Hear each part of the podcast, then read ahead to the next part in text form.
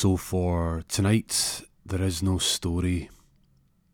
In fact, it's it's all about you. It's all about you coming in after, well, what would have been a, hard day's work at the office or whatever, wherever you spend your time. But of course, we are we're at home. But whether we we find ourselves coming in from a, a jog or from the office or a shopping trip, it's all about our beds, our bedroom. That is our retreat. Tonight, I want to focus on you and your story. What a, what a crazy year it's been, but put this year aside. Let's just think about your life as a whole. We can be so hard on ourselves. It's so unnecessary. We don't give ourselves enough credit. We don't give ourselves enough pats on the back. We go through a lot, we take a lot, but we keep moving forward. I want you to climb into your, your bed.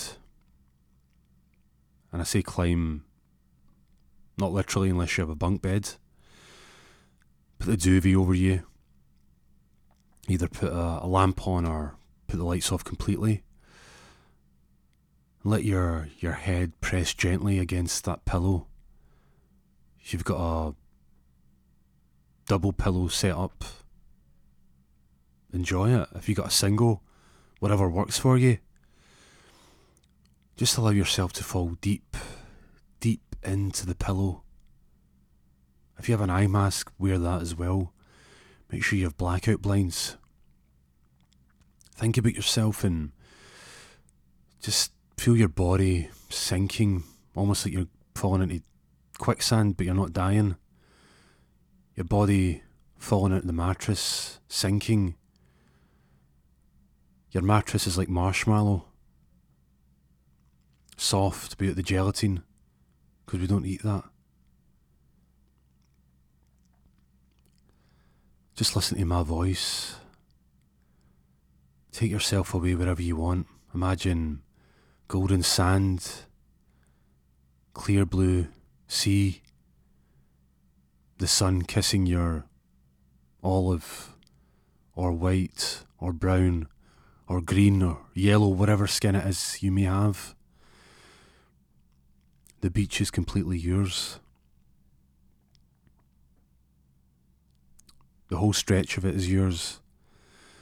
There's no one coming up to get 50 euros off you for a for a sunbed. This is your this is your time. I want to just dedicate this time to you. Just listen to my breath. Take a deep breath in and out. There's a quote that I like, really resonates with me. No one has ever become poor by giving. Give to others. Give yourself to others when it comes to Christmas, it doesn't have to be a big, generous gift or a big, grand gesture.